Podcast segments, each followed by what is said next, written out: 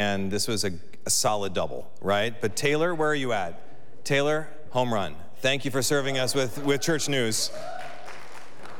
Oh, where are my members at? Any members in the house? Who's excited for our preliminary membership meeting today or members meeting? I know you're all fired up about it. Um, just as a reminder, as, as, soon as service is over, we're just going to have you stay here and we'll dismiss you. It'll only be a few minutes to kind of get the information for budget, leadership, and some other, you know, important voting measures in your hands. And so just after service, immediately just stick around and, uh, and we'll get that out of there right away. So, hey, I'd like to open with a scripture from uh, Psalm 111 and also something we heard last week from Hebrews 13. It's a bit of Bible. So if you, if you hear best, by watching or reading, then do so. If you hear best by closing your eyes and just listening. It's not just about listening, it's about hearing today, okay? So you do what is best for you to, to receive the word of the Lord. It says this Praise the Lord. I will thank the Lord with all my heart as I meet with his godly people. How amazing are the deeds of the Lord! All who delight in him should ponder them. Everything he does reveals his glory and majesty. His righteousness never fails. He causes us to remember his wonderful works. How gracious and merciful is our Lord. He gives food to those who fear him. He always remembers his covenant. He has shown his great power to his people by giving them the lands of other nations. All he does is just and good, and all his commandments are trustworthy. They are forever true, to be obeyed faithfully and with integrity. He has paid a full ransom for his people. He has guaranteed his covenant with them forever. What a holy, awe inspiring name he has. Fear of the Lord is the foundation of true wisdom. All who obey his commandments will grow in wisdom. Praise him forever, for this world is not our permanent home. We are looking forward to a home yet to come.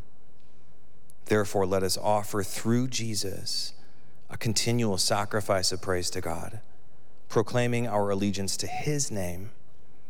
And don't forget to do good and share with those in need. These are the sacrifices that please God. This is the word of the Lord. Amen.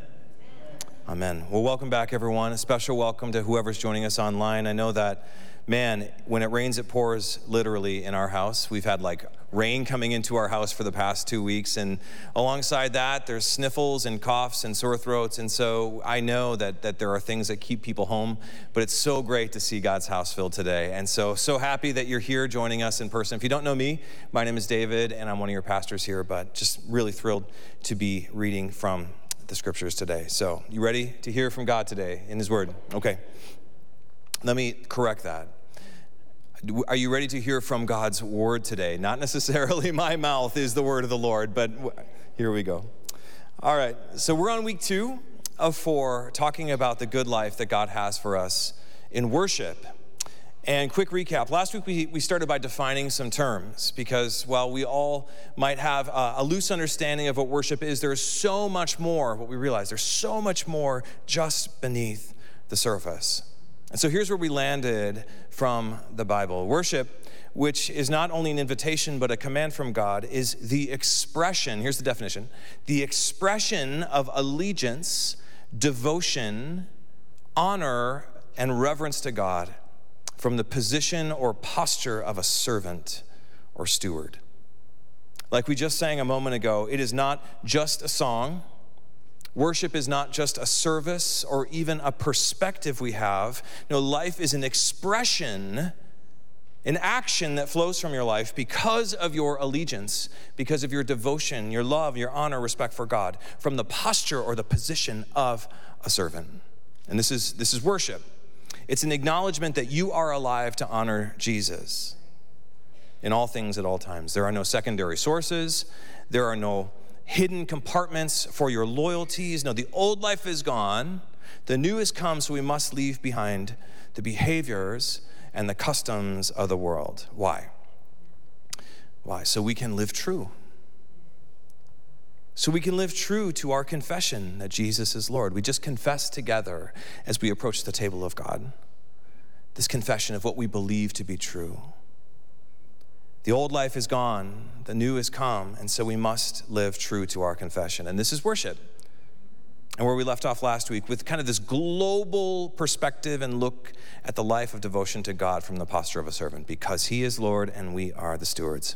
Awesome. Well, as we expand on this understanding and this practice, we're going to take the rest of our month to look at a few key expressions of worship that we see in the scriptures. Or maybe better said, we're going to be looking at some ways or the ways that God wants to be worshiped.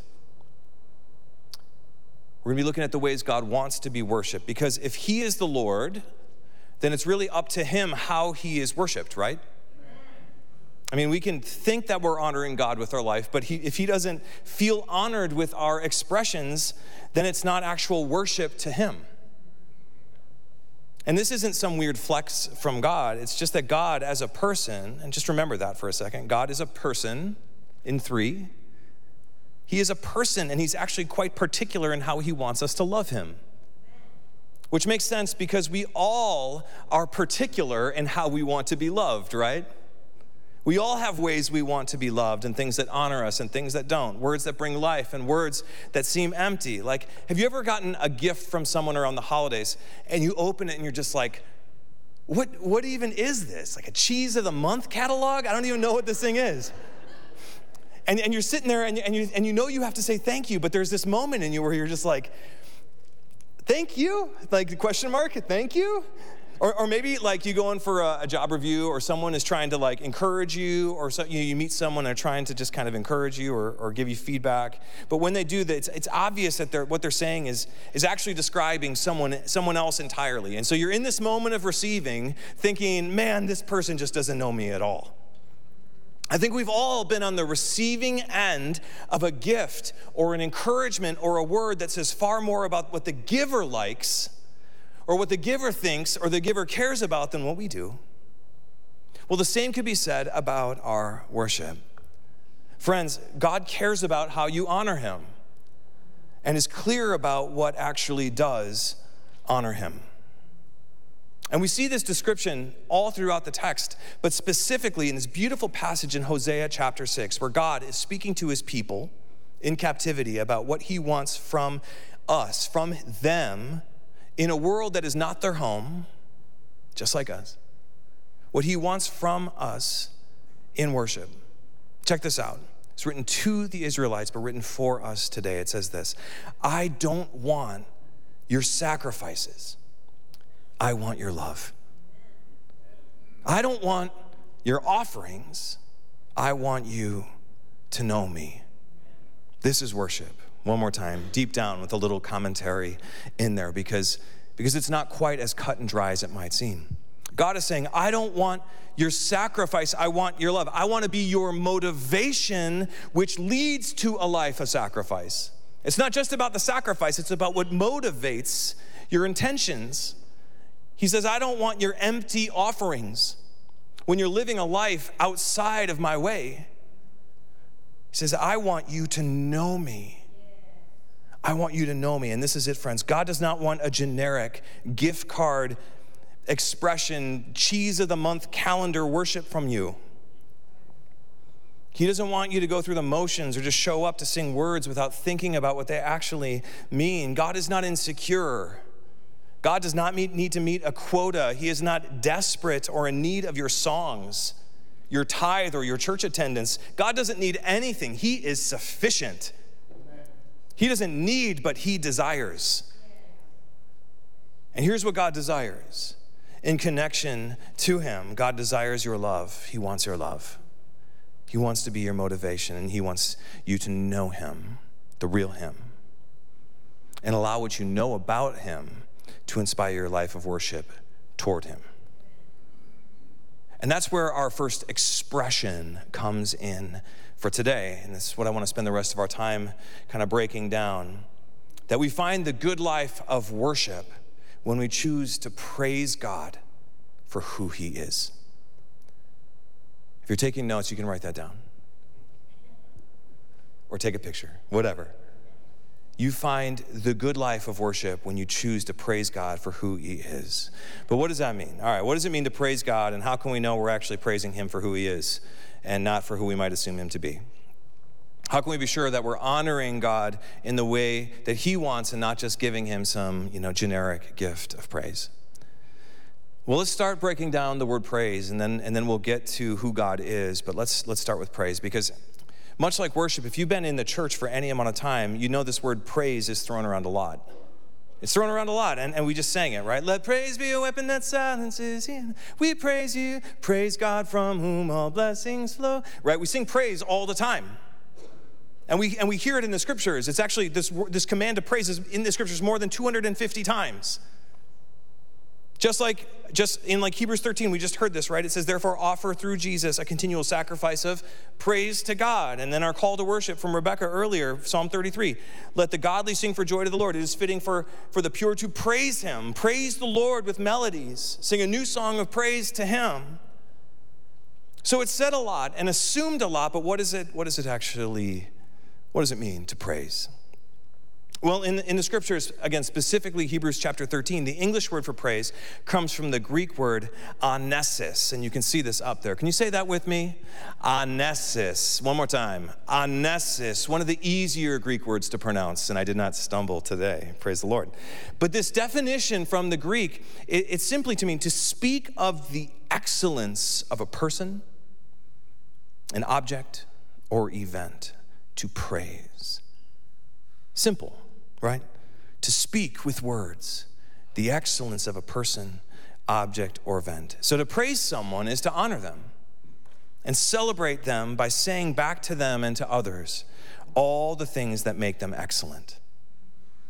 All the things they've done that you respect and think are incredible. This is praise. It's opening your mouth to tell another why you think they're great why you think they're great based on what? Your knowledge of them and your experience with them.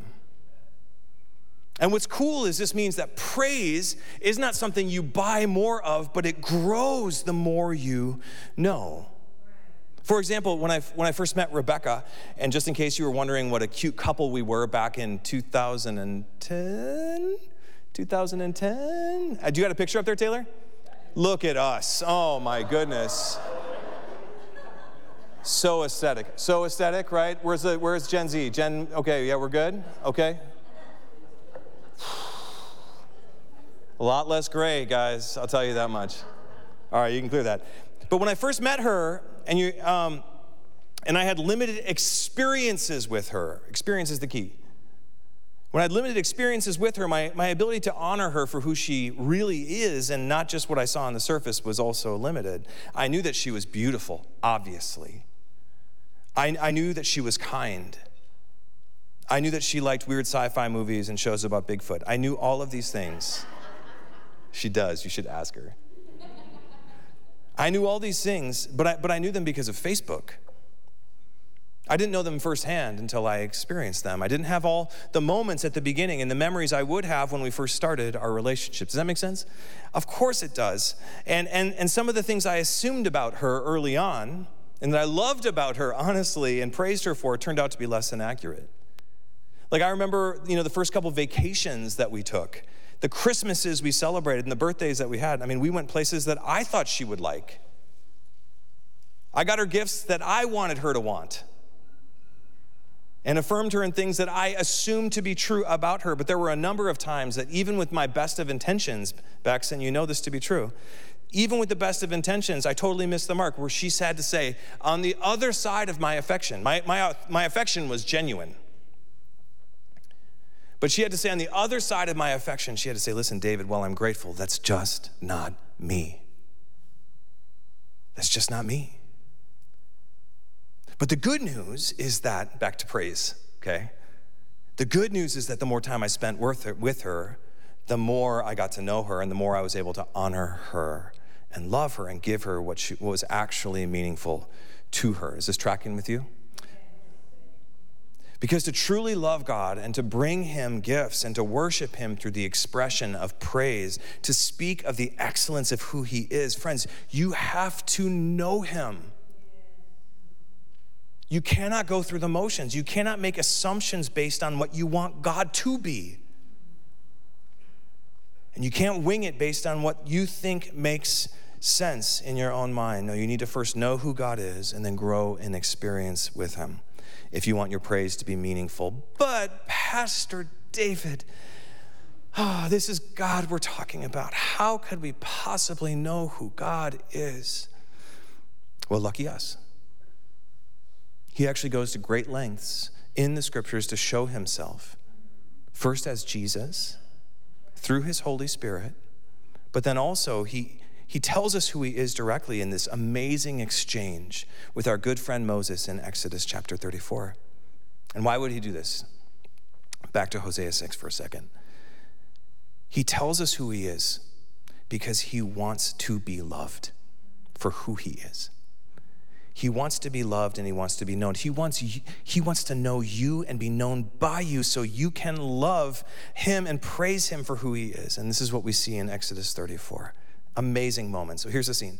So God just rescued Israel from captivity in Egypt. And they were now on their way to the promised land uh, when God decided to establish some house rules for his people. Makes sense. Also known as the Ten Commandments or the law.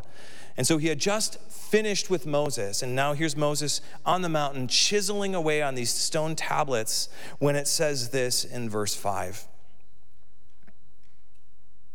It says, Then the Lord came down in a cloud and stood there with him, and he called out his own name, Yahweh. The Lord passed in front of Moses, calling out, Yahweh, the Lord the God of compassion and mercy. I am slow to anger and filled with unfailing love and faithfulness. I lavish unfailing love to a thousand generations. I forgive iniquity, rebellion, and sin. And y'all, this is an unbelievable moment where, I, again, I don't know how long you've been connected to the church, but most of the people outside the doors of this building would not associate God with what we just heard God self identify as. But y'all, this is God revealing himself to the world. He's saying his name, his character, who he really is, what he cares about. Why? So his people might know him and praise him for who he is. And who is he? This is so good. He, he is the Lord. We are the stewards. His name, because he's a person, is Yahweh. God self identifies as this name, Yahweh. He is a God of compassion and mercy. He is slow to anger and filled with faithfulness and love. He will lavish love on his people in a thousand generations, forgiving their iniquity, their rebellion, and their sin. This is our God, and he reveals himself to us. And what did Moses do in response to this? Look at verse 8 for a second. In response to this moment of experience and knowing God, it says Moses immediately threw himself to the ground and worshiped. Moses threw himself down, embraced the posture of a servant, and worshiped God for who he was, for what he knew and what he experienced. Moses offered back all of what he had experienced to God in praise because Moses knew God was worthy. And this is how we praise God for who He is it's acknowledging with our words and actions from a posture of a servant as we celebrate what we believe and what we think and what we know is excellent about God. Based on what? What we have learned in the scriptures and experienced in His presence. And this is key. Praise that honors God cannot be secondhand. It cannot be generic. It cannot be handed down and it cannot be bought. Praise must be specific. It's not rooted in what we feel, but rather in what He reveals. It is not a script that we follow or a song that we sing, but rather a holistic, outward expression of enthusiasm to God from an inward reality of respect, allegiance, honor, and affection. And this is how we live the good life of worship and praise. This is it. One sentence. We bow low, we look up, and we celebrate what we see. This is a life of praise. We bow low, we look up, and we celebrate what we see. Thank Him for what you know. Honor Him with what you experience. And say back to Him what you love most about Him that He is not the often assumed angry tyrant in heaven or the kind of dopey grandpa in the clouds with the big beard that hugs everyone past the pearly gates. This is not God. But rather, he is who he has revealed himself to be in the scriptures as Jesus and through his spirit, that he is a God of compassion and mercy, exclamation point. He is slow to anger and filled with unfailing love and faithfulness. He lavishes unfailing love to not just you, but to a thousand generations and forgives iniquity and rebellion and sin. This is who God is, and so we thank God for it. We say, God, your grace is awesome. Amen. This is a life of praise. We say, God, your compassion and your mercy are so incredible. This is a life of praise. We say, God, you are so patient with me. And you are filled with such unfailing love for me. And not just me, but for a thousand generations. Thank you, God. God, your forgiveness is so abundant. Thank you for your forgiveness, God. I can't even begin to process how good you are. Still, I want to know more. I want to experience more, and I just can't keep it in any longer. I want everyone to know. And this is the good life of worship. As you praise God for who He is, you bow low, you look up and you celebrate what you see. Okay, so that said, why, why do you think this is so important to God?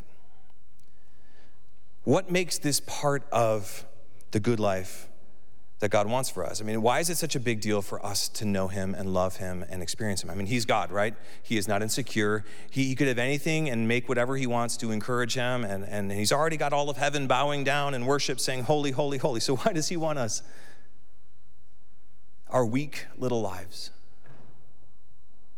our, our, our fractured, sin filled spirits. Like, why does He want us to praise Him? Have you ever wondered?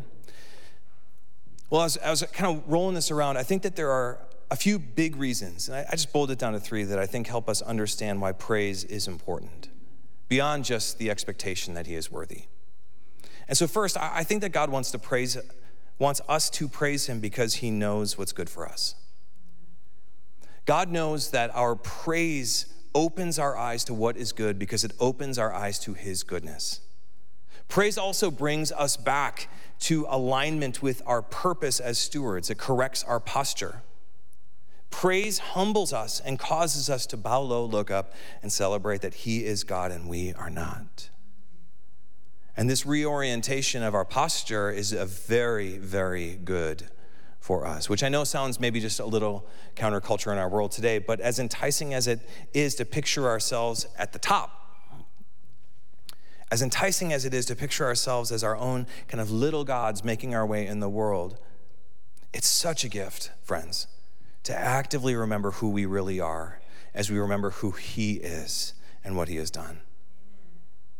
I know it might be fun, but there is nothing worse than living a lie. There's nothing worse than living in a delusion, which is why a life of praise is so good for us because it reminds us, number two, who we are, who God is, and the second piece, I, I, think it reminds us. Let me say that again.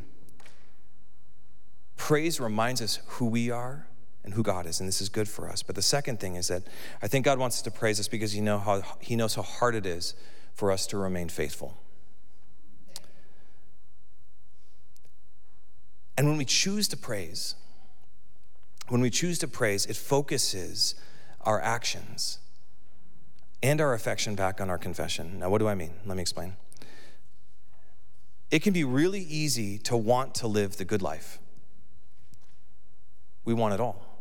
It's so easy to want the good life, to say that Jesus is king and that you want the easy yoke that he has to offer. It's easy to say Jesus is Lord, but it's a whole lot harder to actually live like it with all the distractions both in and around us, mixed with busyness and selfishness and all the lies of the world, it is hard to be faithful. And it's easy to lose focus focus of who we're following, focus of what we believe, focus of what we confess. And this is why God wants our praise, because it focuses us. It focuses our lives back to Jesus, that He is Lord and we are the stewards. And that's number two. Third, and lastly, I think that God wants us to praise, and this is the greatest reason, I think more than anything. It's unbelievable to me.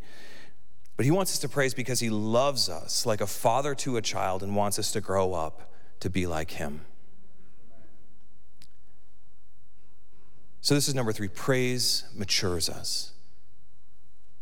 Praise matures us. If you remember back to our talk on stewardship, we were we learned that God made us to be like him, to look to him and live like him and, and love like him in all things at all times, but we can't do that. We can't mature to be like him unless we first know what he is like. We can't know what he is like unless we choose to praise him, because praise keeps our hearts and minds fixed on who he is and what he has done and what he is really like. And this is it at the core. Praise is the practice of coming home. Praise is the practice of coming back to reality and the truth of God. It holds our faith firm because it requires our remembrance. Remembrance of who God is, who we are, and where we belong. It's good for us. Praise, it's good for us. It focuses us and it matures us. And this is the good life. Who doesn't want to be focused? We all want to be focused. Who doesn't want to be mature in their faith? We all do. This is what praise accomplishes, and that's why we're here. So, back to the beginning here. How can we do this? How can we begin to praise God more with our whole life? How can this become a default posture and practice with all the things that are competing for our attention? How can we get there? I'd like to read this passage one more time from Psalm 111.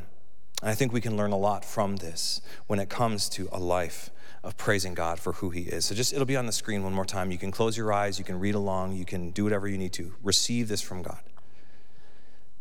It says, Praise the Lord. I will thank the Lord with all my heart as I meet with His godly people. How amazing are the deeds of the Lord! All who delight in him should ponder them. Everything he does reveals his glory and majesty. His righteousness never fails. He causes us to remember his wonderful works. How gracious and merciful is our Lord. He gives food to those who fear him and always he always remembers his covenant.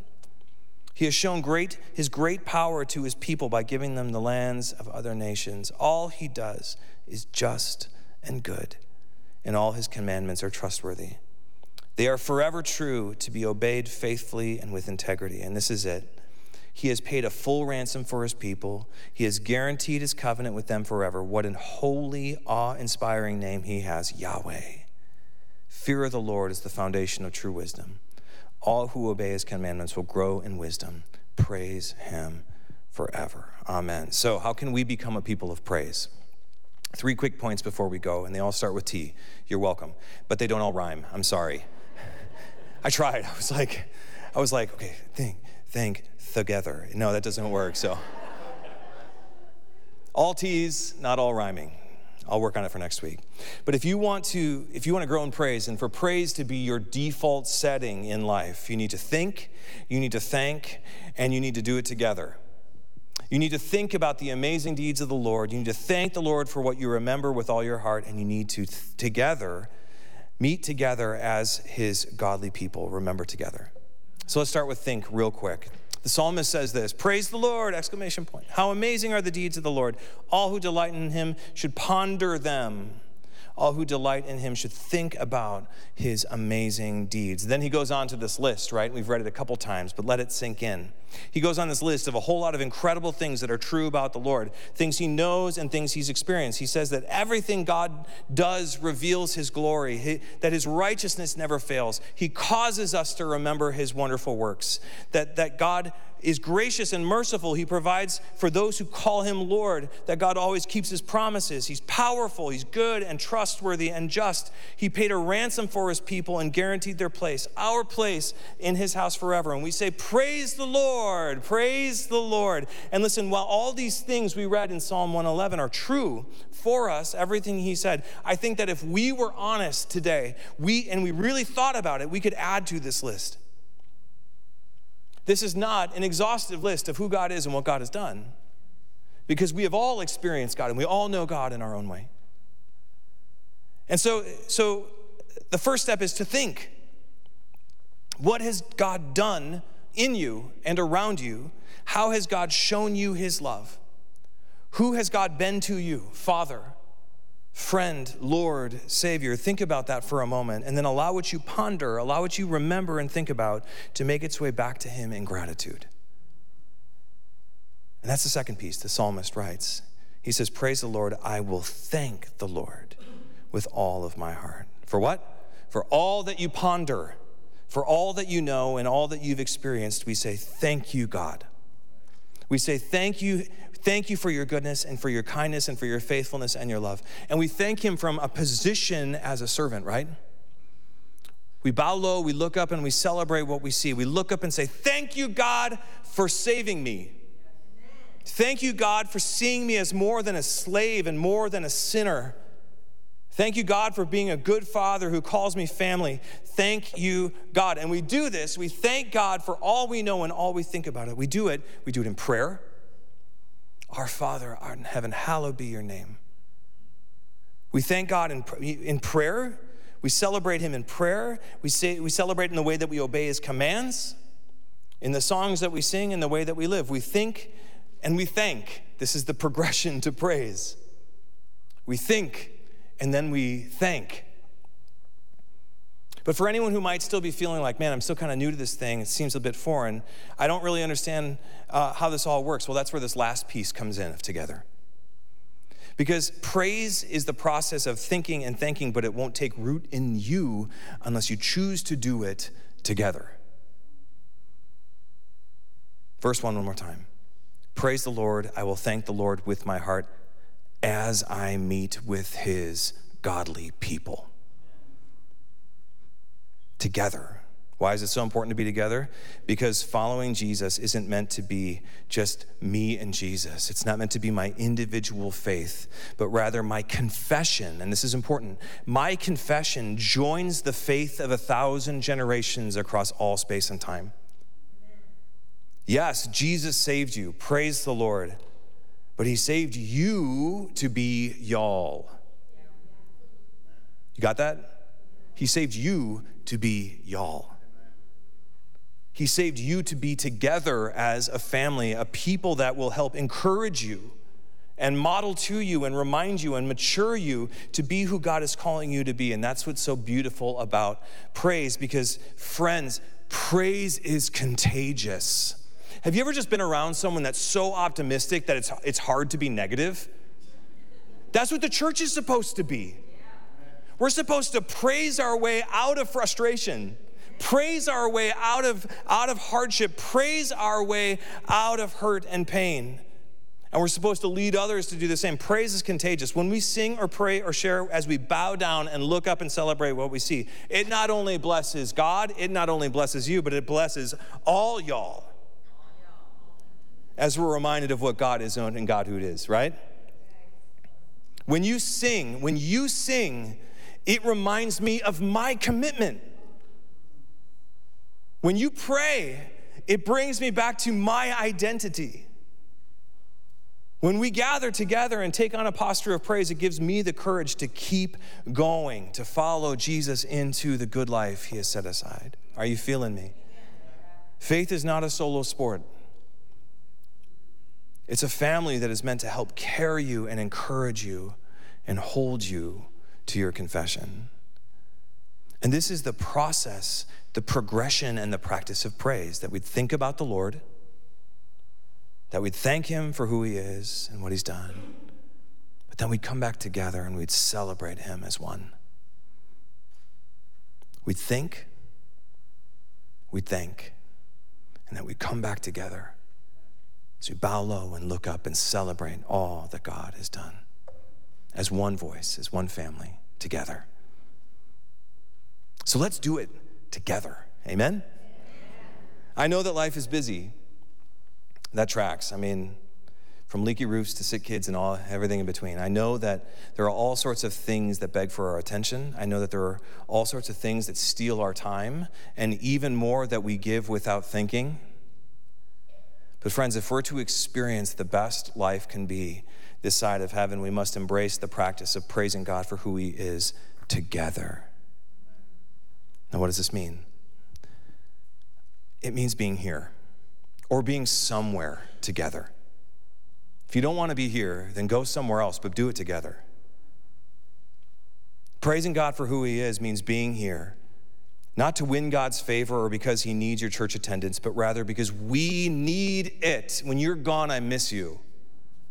And I miss the way that you encourage me in the Lord. When you're gone, we all miss the totality of who we are because everyone is essential here. So God does not need your church attendance, but you do. You need it and you know it because church is good for you. It's one of the few places in your life that you can actually step into this process to think and to thank with other people. I can't imagine um, most of you showing up for work or school like five days a week, eight hours a day, and your teacher, your boss is like, all right, everybody, it's time to take a break. Let's just take a moment to focus on the Lord. Anybody? Maybe here. Tyler, you're like, hey, we do that sometimes here, okay.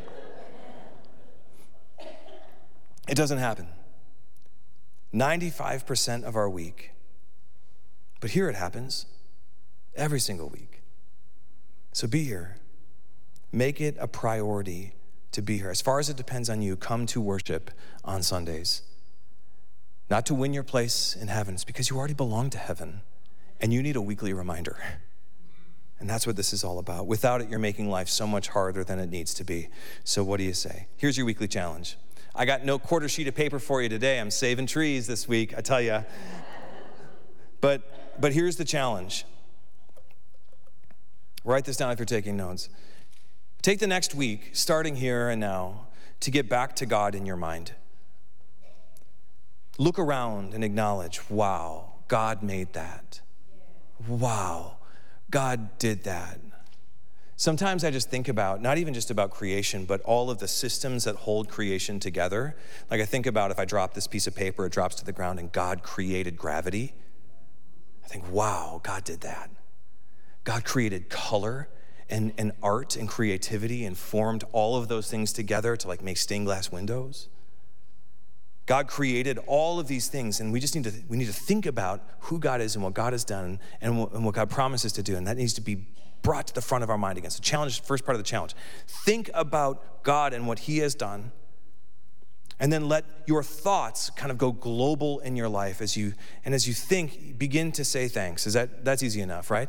And it might, it might sound a little weird at first. You're like, oh, God created people's minds to create a wheel so I can ride in this car to work. I know it sounds weird, right? You're like, ah, yeah, but it's true. The earth is the Lord's and everything in it. And so, in these moments, as even as you're making your way to work, as you're taking Advil for a headache, whatever it might be, I think it's an opportunity to say, God, thank you. Thank you for who you are. And thank you for holding the world together. Does that make sense? So it starts by thinking, bring, bringing God back into every thought. God, thank you for marriage. Thank you for relationships. Thank you for music. God, thank you for all that you've done to create a world that we can be, explore beauty and like celebrate like all this abundance. Like, thank you for good tasting food. Like, it sounds, it sounds funny, but it's an all encompassing worship. And so we think all week, this is the challenge. We think all week, and then we thank God for what we think about. And then here's the challenge come back next week to celebrate. Come back next week to celebrate and to praise God for all that you saw, all that you learned, all that you experienced, and all that you're grateful for. It's up to you to think and thank, but let's celebrate what we know and experience together. Why?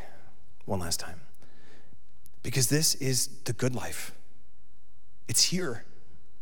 And it's now. It's anytime God's people gather to remember and experience and celebrate who God is and what God is doing in our midst with good coffee, good tunes, but even better company. So be here. Church is good for you. It is. And it's essential to a life of praise. Amen. That's it. Thanks for listening. I'm going to pray, and then we're going to we're going to hit the road. But I just want to encourage you one more time think, thank, and let's come back next week and let's praise the heck out of this place. You know what I'm saying? Can we say praise the out of this place? Probably. I'm not going to, but we could. Fran? No. Like the other, never mind. I'm going to pray and then we're going to hit the road. Does anyone else know what I'm talking about? Like, have you ever heard? Man, I'm just going now. Here we go. Let's pray.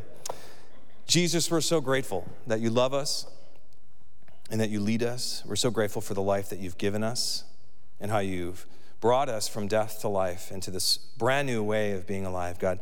We're so grateful that you are leading us to the good life, the best that life could be this side of, of eternity. And we're just asking that you would give us the courage and the ambition and the focus to really settle in and think about you, to see you in everything, God, and to thank you for all that you've done as we come back. Bow low, look up, and celebrate. So, God, we are we're grateful for the way that you're teaching us and forming us as a church. God, I ask that you would just protect us from all of the counterformation out in the world. As we leave these doors, these walls, God, and we're bombarded with all of this other information, all of this other quote unquote truth that is not truth. God, I ask that you would just protect us from that and that you would keep us focused this week to remember you, to remember who you are, to remember what's true, and to thank you for it. God, let our posture be of praise today. And let our posture be of worship to you in all things, God, because we are alive to honor you. So, God, we thank you for today. What a gift it is to be your church and be in this house together. I'm so glad I get to, to be here with all of these other people who confess that you are King God, just give us, give us the, the fortitude to take another step of faith today and to really embrace you for who you are. So, God, we love you and we thank you, and it's in your name, the name Yahweh, that we pray. Amen. Amen. All right, you feeling okay? All right, so why don't you take like five First of all, thanks for being here. Love you guys. Take five, we're going to have our preliminary business meeting. Anyone can be a part of it, but members, you need to stick around for a minute, and, uh, and then we're going to get this done quick so you can grab your kids. So if you need a coffee or a bathroom break, go. And if you need to get out of here, go. But otherwise, circle the wagons back here in about five.